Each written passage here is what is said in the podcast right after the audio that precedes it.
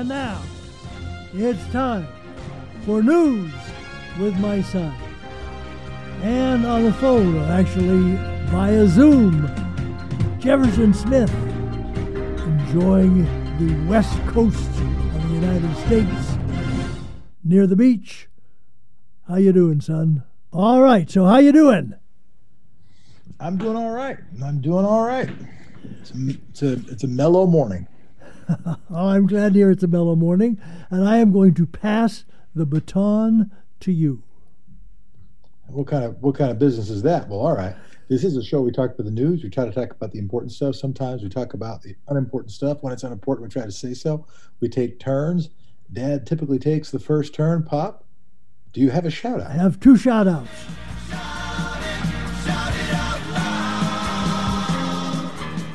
First, I want to repeat a shout out I made on Monday.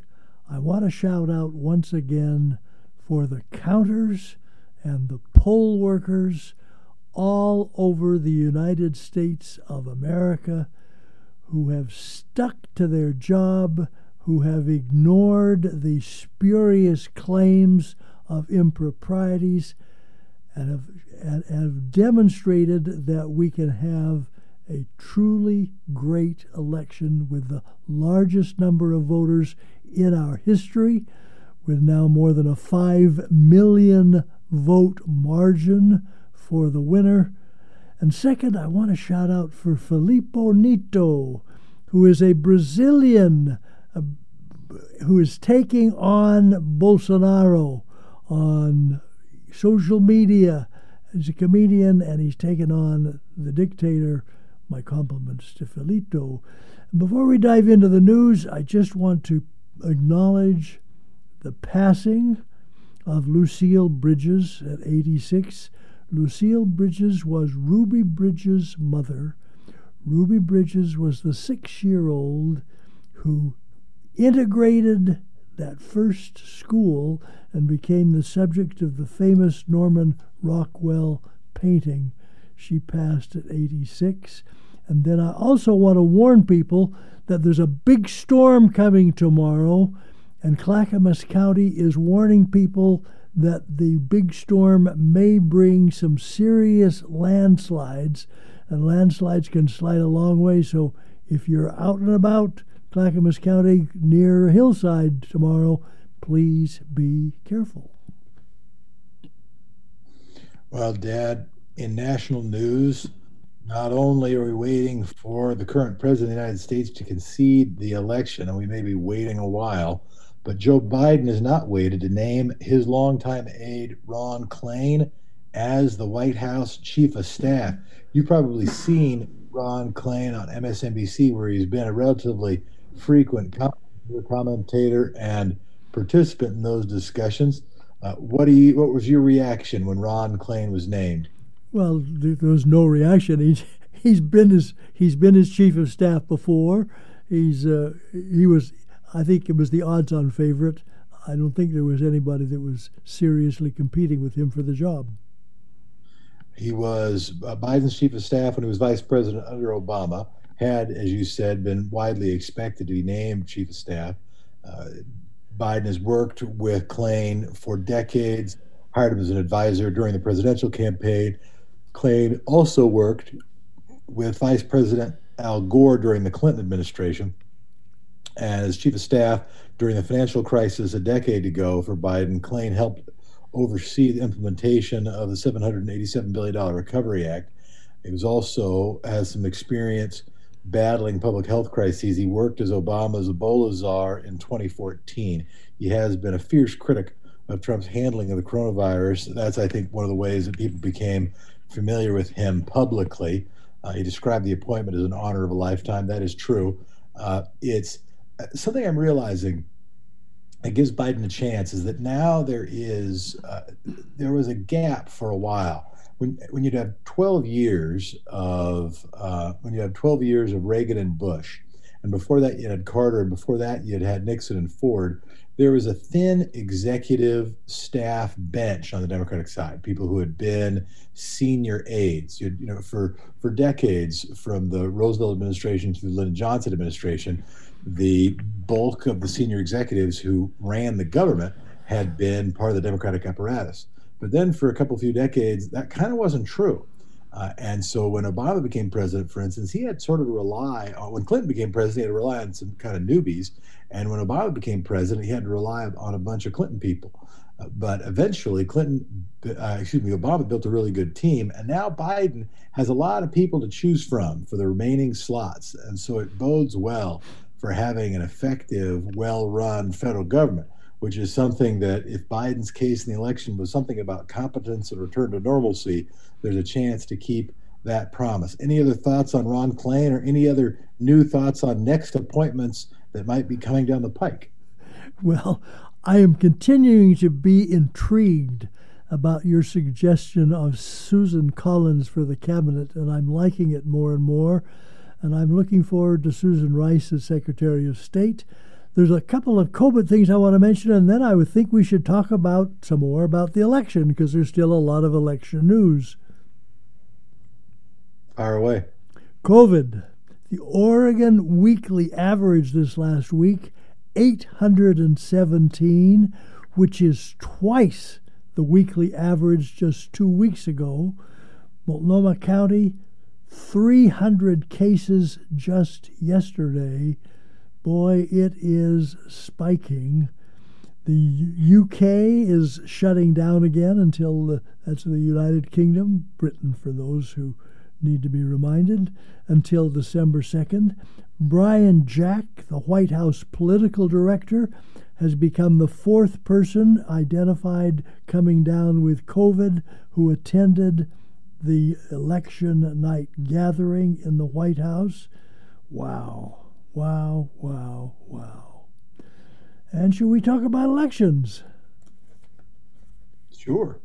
Well, all state election heads, I mean 50 out of 50, have all said that the election has done been extremely smooth. They solved the problems that reared in the primary. They've all insisted that there are no frauds, sig- significant frauds. One one uh, Secretary of State said, uh, asked, have there been any fragile ballots? He said, well, sure, one or two, and those will all be passed on. There's always one or two charges, some of which pan out, but just really good. Despite this, despite this, the Trump folks have filed at least 17 lawsuits 17 of them. There's a hearing in Arizona today, which the Secretary of State in Arizona packaged as just a repackage of their Sharpie claim, which turned out to be totally bogus. The in Georgia, both Perdue and Loeffler, the present Georgia senators who are facing a, an election the first week in January, charged the Republican Secretary of State with mismanagement and lack of transparency, but were unable to cite a single advantage of how that led to one vote improperly cast. Brad Raffensperger, the Secretary of State, essentially said BS to them, but He's agreed to have a hand count, and the hand count, he says, will be completed by one week from tomorrow, and he doesn't expect it to make one bit of difference. The uh, in Michigan, the uh, Trump campaign says there were illegal and ineligible ballots, but they haven't been able to point to a single ballot in Nevada, in Clark County, where the charge was thousands of people who weren't citizens, who weren't residents of Nevada, had been allowed to vote. Clark County director said, Well, we found that there are possibly two, that's two, not 2,000, two, That's twice one, half of four, who might have vote tried tried somebody tried to vote someone who had passed away. They're, uh, the complainers are trying to attack the optical scanning system. Good luck with that. Pennsylvania, more than 15 challenges. Oh, wow, wow, wow, wow. All, and they don't have any any examples of of ballots that are banned. They make these challenges of in trans, lack of transparency. The Trump folks did win one one case.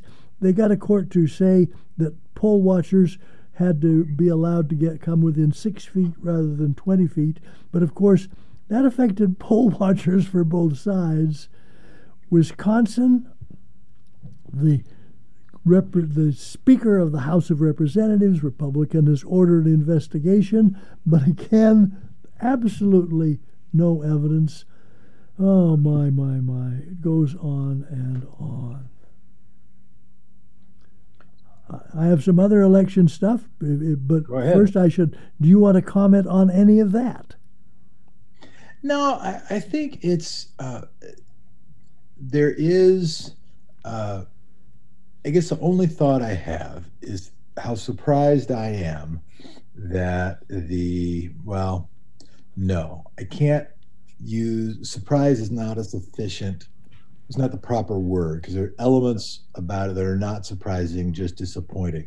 That the Republican Party is going along with this charade that is trying to uh, there's continue the fever hasn't broken they're continuing to follow along with their defeated uh, donald trump and as a reminder i had a i had a couple conversations that were going to be airing on x-ray uh, with with brilliant, brilliant authors. Uh, one of them, Yochai Benkler, who wrote Network Propaganda, which I think is one of the most important uh, social science pieces of research in the political and media space in decades. And that he, the way he describes what's happened to the uh, the Republican Party and the media, is what he calls a propaganda feedback loop. And it starts, and it started with his research, and you can see it in the network map that he's uh, he's designed with MIT to show the nodes of influence who retweets whom and show how much of an echo chamber the uh, uh, right wing media has become. And it's really quite remarkable. Uh, and it shows that while Donald Trump has been a catalyst, uh, this is his this is Benkler's take. While it's been, uh, he's a professor at Harvard Law School. If I didn't mention that, uh, he was a that while Donald Trump has been a catalyst, he is also the result of this propaganda echo chamber. So those same forces that begat Donald Trump. So for all the Ezra Kleins of the world, they're like, oh well, are, all the Lincoln Project people of the world? Oh well, Donald Trump's a weirdo. But when Donald Trump is gone, everything will be fine. Recognize this beast has been 40 years in the making, and it is not uh, defeated now. Uh, Donald Trump was not uh, it is not the end of Trumpism. If we gave it another adjective or another descriptor, we wouldn't even describe it as Trumpism. And Dad, the thing that I would say is the result of this election for saving democracy and saving the country uh, wasn't great.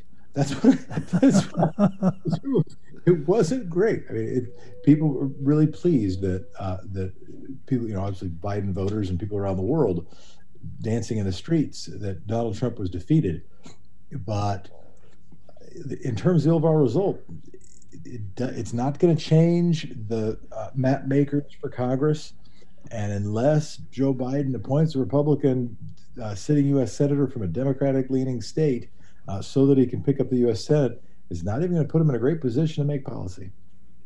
Which reminds me that there speculation about who's going to be in the can in the cabinet, and as I have said before, I predict that there will be no Democratic senators appointed to the cabinet unless they come from a state where the appointing authority is a Democrat and where the registration is such that the election of a Democrat to replace them is virtually certain, which means that Elizabeth Warren is not going to be in the cabinet. Yeah. I'm curious. I'm curious. All these, Go ahead. To them.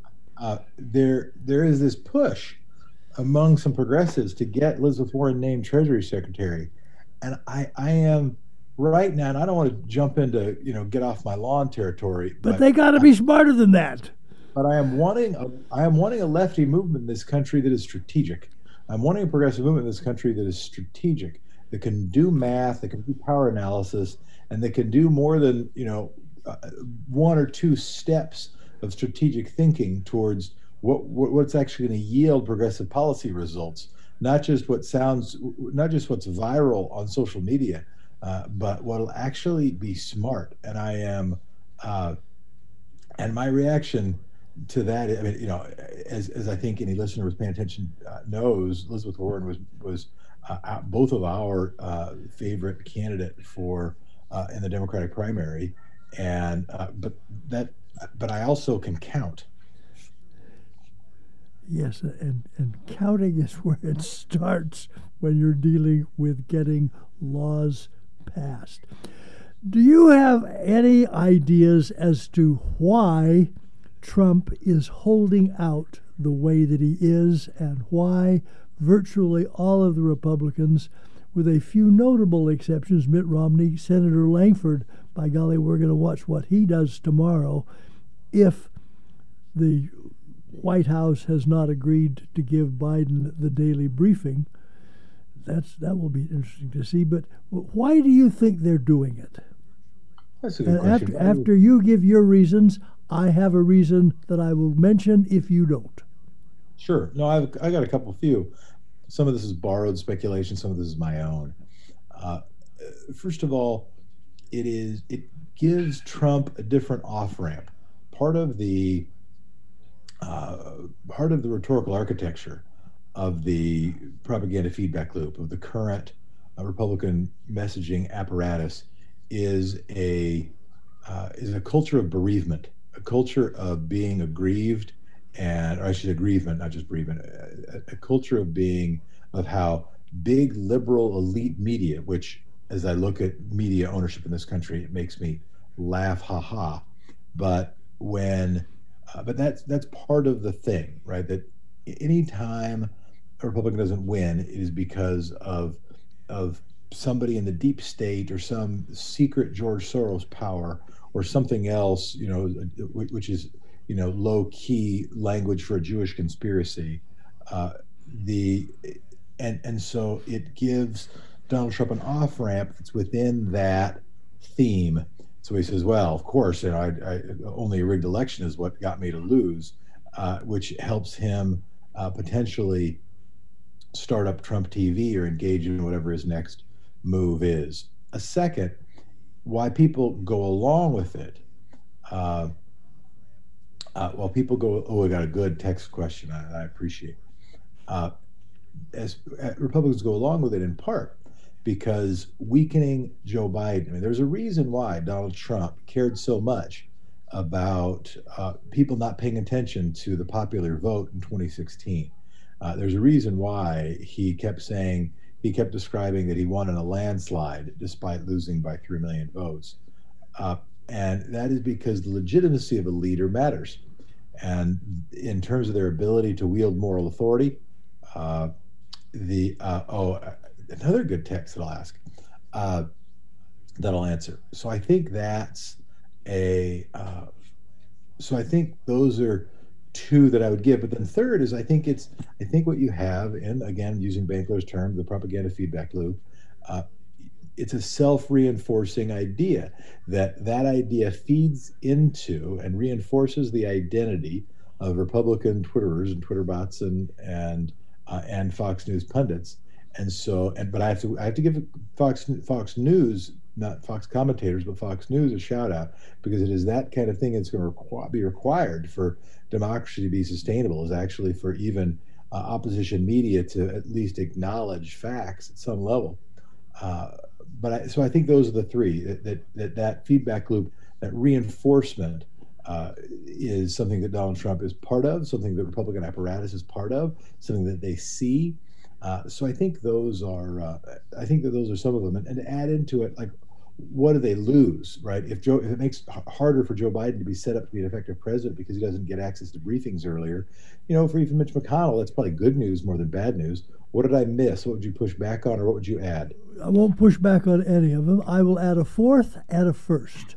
The fourth is I think that they think that is helping them in Georgia, but that by keeping the base ginned up that's going to keep the voters in Georgia who are part of Trump's base and the ours to turn out. But I'm going to put first, ahead of everything you mentioned, follow the money. Why do I say that? Because what this is doing, it is resulting very successfully in getting huge amounts of money from Republican suckers, and I'm going to just call them suckers, all over the country who are sending in their money thinking that it is going to address fraud and misconduct and ultimately overturn the election, when the fact of the matter is 40% of it is going to the Republican National Committee, and most of the rest is going to Donald Trump's PAC, which will give him a whole lot of money if he wants to run again in four years or if he just wants to dribble it out to folks around the country to try to maintain his hegemony over Republican voters. Yeah, I, I want to complete the we got a text from uh, we got a text from Joe Pesci. It's all about the money. We got another text. Complete your thought. Why does counting preclude Warren? Uh, Dad, explain that. We didn't we didn't connect those dots. Okay, the reason is that the under Massachusetts law, if a Senate seat becomes vacant, the governor appoints the replacement. The governor of Massachusetts is a Republican. There is no Massachusetts law, different than in Oregon, that requires the appointment of someone in the same party as the departing senator, which means that we would lose one Democratic vote in the Senate. And when we're hoping to get a 50 50 tie, it would be really stupid to knock one out. We got another text. So, yeah, basically, it, it, had there been big Democratic wins and you could put the Warren seat in some risk, sure, sure. Uh, then, uh, then maybe. Uh, we got another text though. If the election is rife with fraud as much as Republicans claim, are we sure that Republicans kept the Senate? Uh, the I, that, that from Kyle. I think I even could see Kyle's tongue in his cheek as he clicked send. Uh, but I, what I would say is that it's uh, there is a risk right now, and I I see the back and forth between some of the swing district Democrats and Alexandria uh, Alexandria Ocasio Cortez. That is, uh, if people were trying to give it credit they would say it was a battle for the soul of the Democratic Party. I will say a pox on all their houses, and I'll explain what I mean. Uh, the I am right now frustrated. I am, not, and, I, am I'm going to offer my own frustration, and then I'm going to critique my own frustration. Here's my frustration. I think that both elements of that debate miss the point. I'll explain. The uh, that that to characterize it unfairly and and to uh, because it, I'm going to characterize it simplistically. You have too often a dynamic where, uh, to some degree, corporatist Democrats disagree with uh, base uh, district Democrats, call them AOC, on the best way to win elections. And too often, what you'll hear from the swing district corporatist different things uh, member is, well, we've got to be moderates if we're going to win and and we and maybe we have to you know like we're, we will not win by taking on big corporations, etc.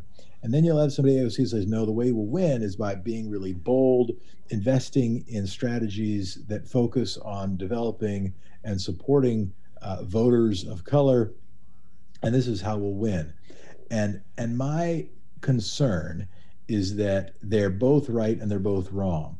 That if we look at somebody like Sherrod Brown, who wins in a place like Ohio, which has become pretty much a red state, it's not because his politics or his attitude, and I recognize he's a white dude, and I'm not I'm not focusing on that piece. It may play a role. I hope it plays less of a role than I fear it might, but it's uh, but his his approach to politics and policymaking is decidedly liberal, but it isn't merely urban center liberal, right? It, it is labor liberal, uh, but it's focused on sort of kitchen tabley kind of stuff and has an attitude that is different, that is embraced by too much of the funding. Let me explain. There are two main sources of funding. Now the third, because you have all these uh, all, all these small donor contributions that come in through the electronic cords, through Act Blue, et cetera. But uh, but the entrenched funders tend to be sort of the lobbyist types, sort of the sort of the corporatist types, if you will, kind of the establishment money types, you know, rich people. And then you have kind of the foundationy types. You have the open society types. You have the Ford Foundation types, the people who fund the big 501c3 organizations, many of whom also have PACs and C4s. And the and and the first group, the lobbyist type, tends to not be change agents. They tend to want to preserve what's going on and too much now. And by the way, what I'm giving you is this is this is pearls here. This is what's this is what's cracking in the in the in the political firmament. And the foundation funded world is focused mostly on urban base building. It is uh, focused mostly on places like AOC's district, uh, places that have high BIPOC populations. And there isn't, and, and one can laud everything I just said or critique some of what I just said, but the, I don't mean what I'm saying, but the facts on the ground. Uh, but the the thing that's missed, and the thing that Bus Project did back in the day, and the thing I'm still sad about that there isn't isn't meaningful focus on it now, is what is the outreach strategy for suburban and exurban districts that is actually building capacity uh, in uh, exurban and suburban districts, and in many states that doesn't just mean white people, to be clear, uh, that is not merely doing it on the basis of trying to find some policy path in the middle, not by trying to use Republican talking points, not by trying to say, well, tax breaks are going to be the primary way that we rescue an economy, uh, but that is talking about education and health care and equal rights, even. And and and I'm going to say, in the essence of democracy, making that case and doing it in places where we can win legislative races and where legislative races need to be won, needed to be won in 2020 before redistricting. Uh, so that is my critique. I think some of it is being missed because I think the funders are not the same. The, the dynamic betwixt the funders is not the same as the dynamic among voters.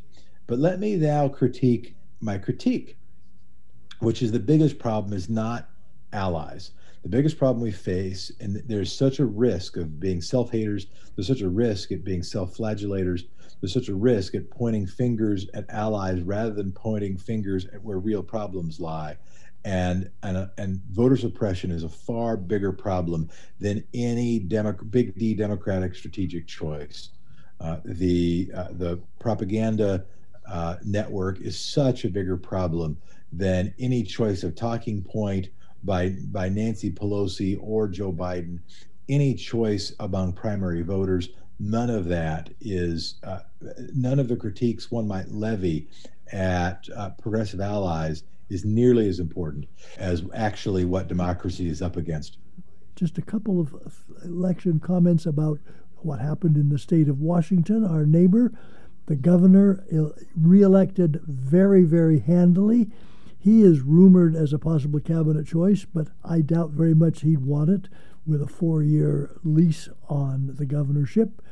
The Republican treasurer was defeated, but the Republican Secretary of State was kept, and I think that's in large part because she made it very clear from the beginning that DDT's criticism of mailed ballots was crap, and people saw her, therefore, as an honest person. Before we dive into le- local election stuff, I just want to mention, add one more reason that I am saying you should follow the money as to why folks are doing what they're doing.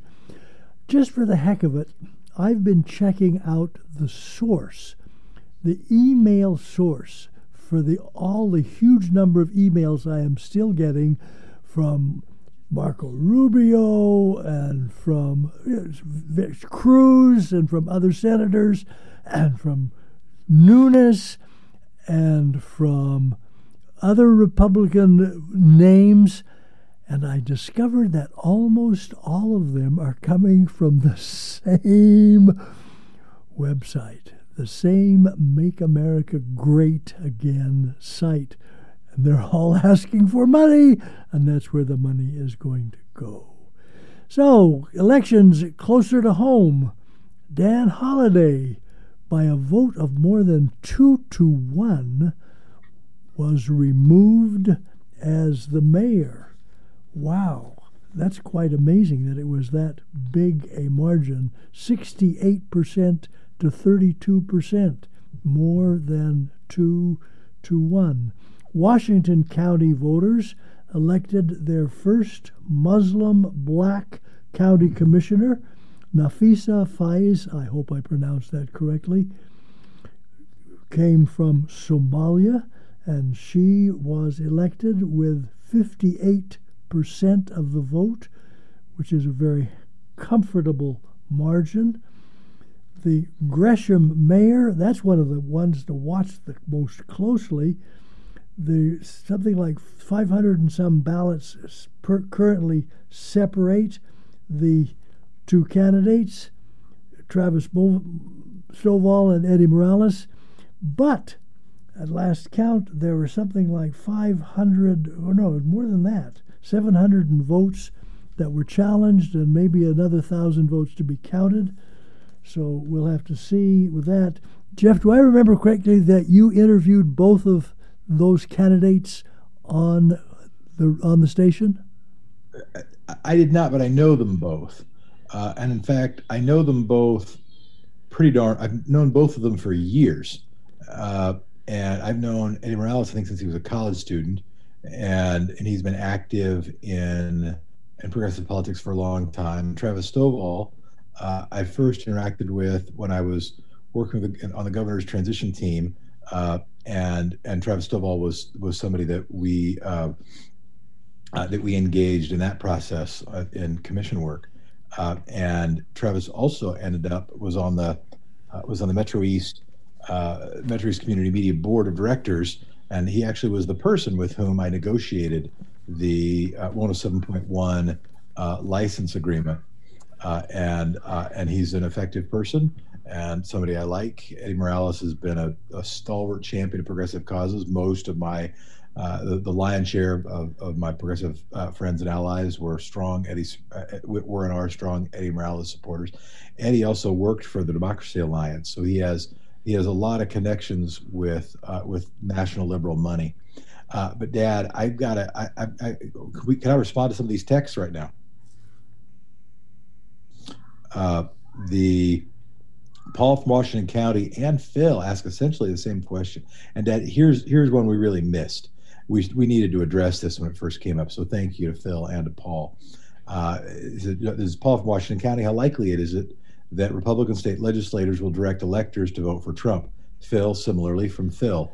The lawsuits are there to make sure the results are illegitimate, to give state legislatures reason not to certify the electors and throw the election to the House maybe this is far fetched, but don't underestimate the mendacity of the National Republican Party. Yeah, I, we can't rule that out, and it's uh, and this is uh, this is the play for not just uh, this is the play for not just show. This is a play to retain power.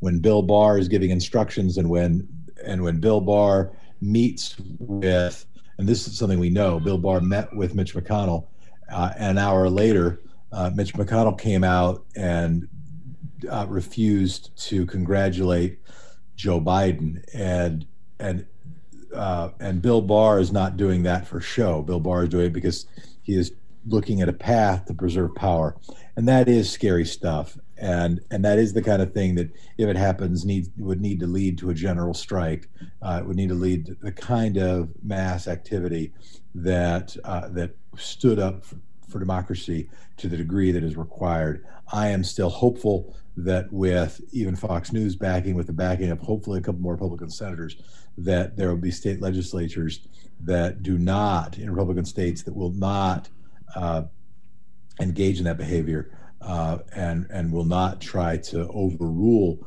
uh, a duly elected president. But we should have acknowledged Paul and Phil's point even before they brought it up. Uh, Dad, any further comment on that one? We got another text I want to respond no, to. I, I agree that, that it, is, it is scary because if they were able to somehow prevent there being 270 votes in the Electoral College, maybe even just from abstentions, it would go to the House of Representatives. If it went to the House of Representatives, unless there were some true patriots in some Republican caucus, the Republicans would elect the Republican president. The uh, another text in was uh, why isn't Biden in Georgia on national TV drumming up drumming up votes for Ossoff and Warnock? That's a good question. Uh, I suspect because Joe Biden is working to get ready to be president. Oh, and he's focused on that work. It brings to me a different question that I know is different than the question that you asked, but I think it's a very related question and something we haven't done any more Monday morning quarterbacking on yet, which is was Joe Biden the best nominee for Democrats to win the White House? I've talked to a bunch of smart friends about this, and I would tell you the lion's share of responses I've got has been yes, thank goodness it was Biden. Had it been somebody else, not only would the victories, all you would have seen right now, we might be not talking about only state legislators throwing the uh, state legislatures uh, corruptly throwing the uh, vote to Trump, but in fact, the Electoral College poised to do so. And and that has been the bulk of the answer that Joe Biden received. Uh, ha- had bigger turnout than any president in history. Of course, a lot of that's anti-Trump vote. Uh, was able to receive significant uh, black voter support uh, and was able to rebuild the uh, blue wall. Uh, you know, not by huge margins, but Wisconsin and Pennsylvania and Michigan, critical states. The three flips that Trump had go to the three flips that uh, Joe Biden had, and that's the whole game. So I think most watchers are saying, yeah, Joe Biden, if what you care about is winning the White House, uh, Joe Biden was the candidate to do it. If there's a counter, if there's a counter, it would be a counter on sort of campaign vigor. Uh, it, it is an argument on energy.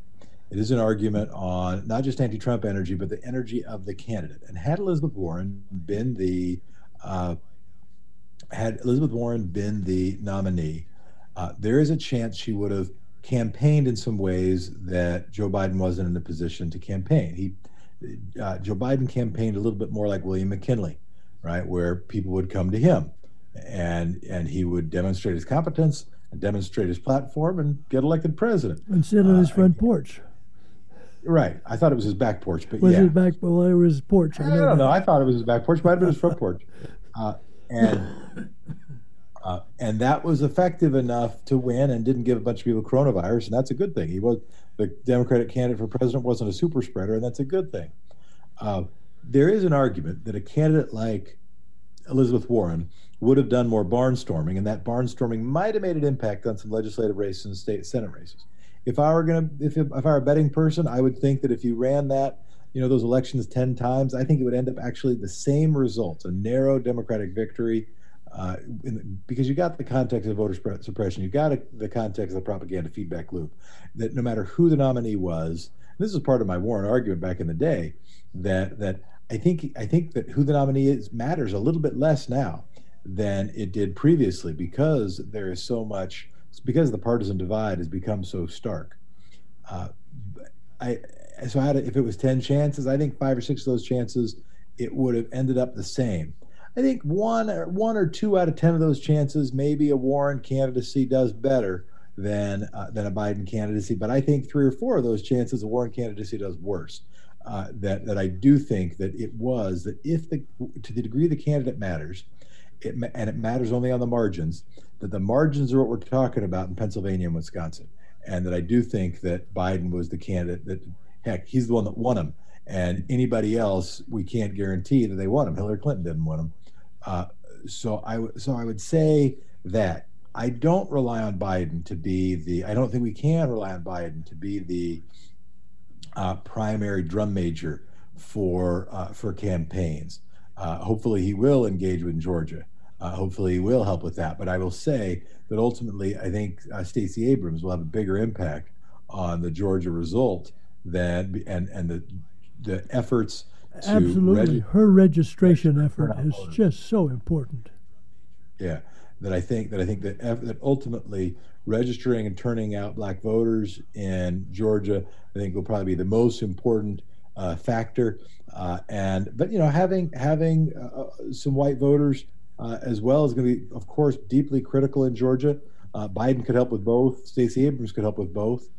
Dad, other uh, local election news. I want to make sure, and, and, and if you have anything about the legislature, would love to hear that. I don't have anything other than the fact that I received because I get all the stuff from the far right, received an email from a an Oregon Republican legislator which which is spouting the spurious national Republican crap, which was very disappointing to me. I want to mention before we leave election that I was surprised at what happened with the Uber Lyft initiative in California where people voted to let Uber and Lyft continue to mistreat their drivers by really? considering California them as vote, employees. California vote kept them as kept them as contractors. Yeah. Interesting. Yeah, it did. And but while we're talking about Uber and Lyft, just so I don't forget, have you have you caught the local story about Jo Ann Hardesty and her conflict with her Lyft driver? Yeah, I don't care. Oh boy. but that's you know that's that's, the, that's, the, that's the kind of publicity that a politician does not need. Yeah, but you know, getting in a, I, I'm not gonna, I'm not gonna pile on. I mean, get there's, I, in fact, I'm gonna cite something Sarah Iannarone said. The the politics of uh, the personality politics have taken for decades have become far too uh, taken just a, a far outsized uh, role, and and I know that our platform is a smaller platform to try to direct where attention is, but you know, getting getting frustrated uh, after you know after a recreational evening, and and also in the context, mean, recognize there's a long history. There's a long history of of when you're when you're dealing with common carriers uh, where, where where black riders are treated differently than white riders from taxi cabs to uh, taxi cabs to Uber and Lyft, and and that's not to say that this this Lyft driver was at all racially motivated, but it is to say that, can be a triggering event for a lot of people. So you know, I like like I just think I care a lot more about what our city councilors do with respect to uh, what happens with the budget, what happens with transportation policy, what happens with police policy, than if they get in a squabble with some with a driver, and that's not to try to knock the driver. I know everybody's just trying to do their best. Uh, I want to talk about the uh, I want to talk about the state legislature in Oregon, and uh, because this doesn't get reported on enough. When we were stepping into election day, Dad, it really looked like uh, Democrats were really hopeful that they would be able to pick up uh, uh, that they would be able to pick up seats in both the House and the Senate. And, and especially in the Senate to get enough Democrats that the Republicans couldn't shut down the Senate by walking out. And that would have been a big, big deal to have a, a walkout proof Senate. And even picking up one seat uh, would have changed the dynamic. And I talked to a lot of people that, that the real hope was to pick up, was to hold in the House, maybe pick up one Democratic seat in the House uh, and then pick up one seat in the Senate. And they were hopeful and even thinking that's what was going to happen because they picked up one seat in the Senate. That would mean that Betsy Johnson's vote wouldn't be dispositive when it comes to revenue measures. Again, just for review, there are 30 Democrat, there are 30, excuse me, uh, state senators in Oregon. Uh, that means 16 is a, is a majority and 18 is a supermajority.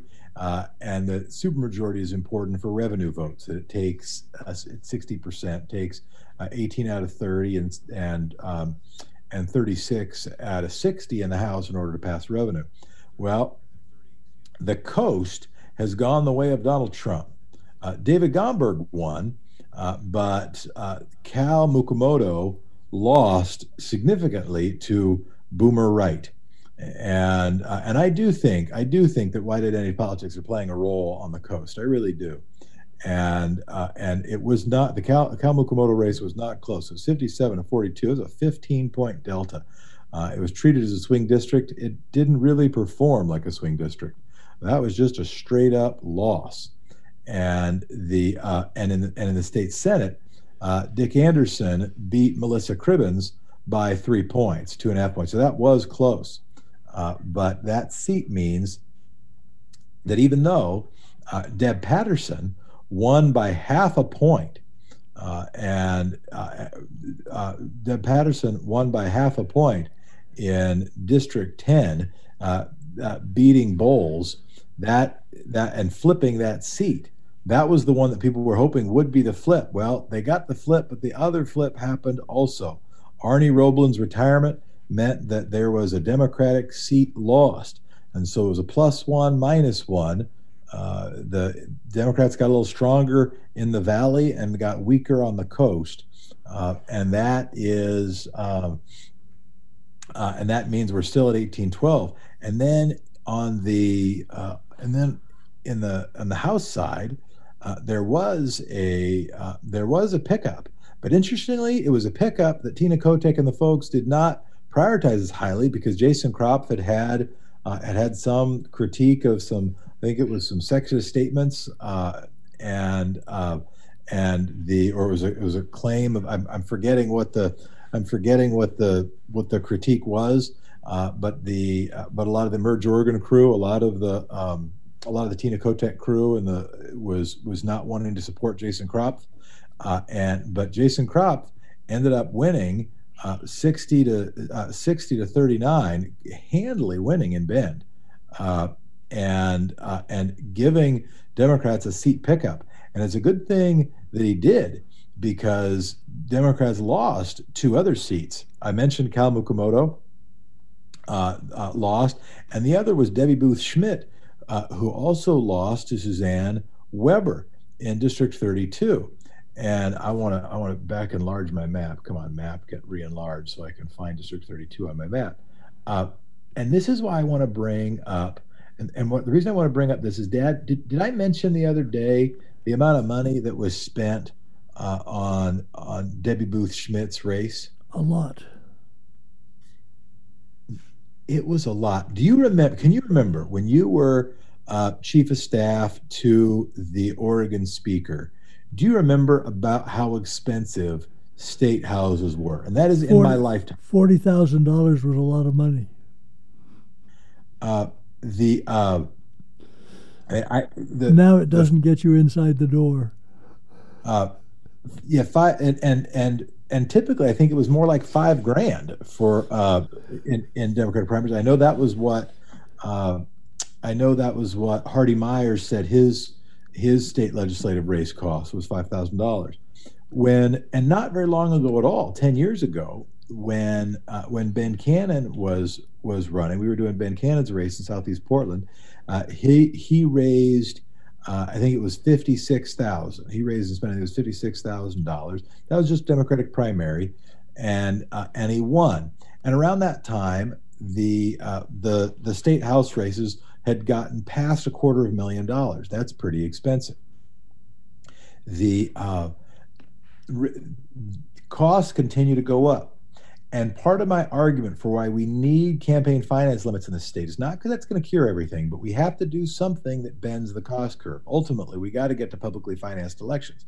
But we've got to bend the cost curve. And and to illustrate this, in Debbie Boothe-Schmidt's race, okay, in just in, in that district, Debbie Boothe-Schmidt lost and lost by a pretty decent margin. She spent one point, and by she, I mean the entire sort of big D Democratic apparatus, labor unions largely, spent $1.3 million for a job that pays what, 28 grand? $1.3 million for an Oregon State House seat. Uh, and but for Jason Kropf, Democrats would have lost two seats this time. Instead, they lose on net one. So that's the state of affairs. Democrats still have uh, revenue supermajorities in the House and Senate, which is important. But it, but they did not pick, despite a year that should have been a huge year for uh, that was a huge year for Democratic turnout generally. Should have been a huge year overall, and we've talked about some of the the reasons for that. We think uh, the uh, uh Democrats in the legislature did not gain seats. This is one of the reasons why uh, that was cited to why uh, there is a challenger to Tina Kotek's leadership. It'd be hard for that uh, for such a challenge to be successful. But I wanted to say that, Dad. We got a couple minutes before our next guest. Our I want. I uh, yes, we do. And there's a, a, bunch of international stuff. I'm going to laundry list because I think it merits. Well, Dad, I got. I got to say this. I got to okay. say this just to tease. Just to tease the interview we're going to have. We're going to have a teacher. Now, the teacher is going to be. That's going to be our next guest. The teacher is going to be anonymous, so they don't get in trouble with Portland Public Schools. Uh, we're going to call them uh, Tom or Special Educator Tom or Teacher Tom if we'd like. That's going to be our guest at 8.30. But, Dad, over to you. Well, international. First, got to mention the sad story of Cardinal McCarrick, who was not only protected but but promoted by the a pope who has brought such such calumny upon the church, and the Pope is promising to root it out, root out sexual misconduct. That's going to be a great thing if he can pull it off. Hong Kong, China has completely reneged on the promise they made in 1997 that they would not try to do away with the basic democracy in Hong Kong for 50 years. That would be 2047. The, they have evicted four members of the legislature, and the 15 others have walked out because they're not going to pretend that it is really a legislature anymore. They've passed a law doing away basically with academic freedom at the university. Very sad. Jeremy Corbyn has been suspended from the Labour Party in Britain. Wow, get Tim Marcroft to talk about that next Monday. ISIS. Why did he get suspended? I missed that story. Oh yeah, well they just they, they I'm not clear on why. That's why we need Tim. Apparently, allegations which I think are way overblown about anti-Semitism. Hard hard really to com- compare that to his actual history. But uh, ISIS in Mozambique has been beheading scores, literally scores of people. Civil war in Ethiopia, causing over th- thousands of Ethiopians to flee into Sudan. And Armenia, Azerbaijan looks like they have actually settled their dispute without going to an all out major war due to the influence of Russia and Turkey. Some national news that I think is worth mentioning there's been a massacre at the Department of Defense. People are wondering why is that happening? Strong suspicion that it's happening because DDT wants to publish top secrets to try and show folks. I just want to mention that they found the murder hornet nest and they found over 200 queens in that nest, which is pretty scary want to say sad that the Four Seasons, that uh, the Stevens Nest in Portland is shutting down, which is sad. I after 100 years. Too bad. And I want to compliment Four Seasons Total Landscaping. The guy's got to have a great sense of humor. That's where, where the Giuliani had his press conference, I suspect it was because it was going to be at the Four Seasons Hotel, and the Four Seasons Hotel said no. So they went to Four Seasons Total Landscaping. So now Four Seasons Total Landscape is selling stickers that say, Make America Rake Again and Lawn and Order. My compliments to the proprietor. Anything you want to talk about? There's also, I can laundry list a little. I think it's time for your straw in the wind. Okay, straw in the wind. Two straws in the wind. Three straws in the wind. John Thompson, the former great coach of the Georgetown basketball team, has said pay, players should be paid. Mississippi elected a black woman as Miss Mississippi who has won the Miss USA contest. And last, big straw in the wind, Neil Cavuto cut Kayleigh McEnany right off, just shut her off, because he said, We're not going to publish the lies you're telling. Whoa, that's a big one. Well, Pop, we did it Oh. one more time.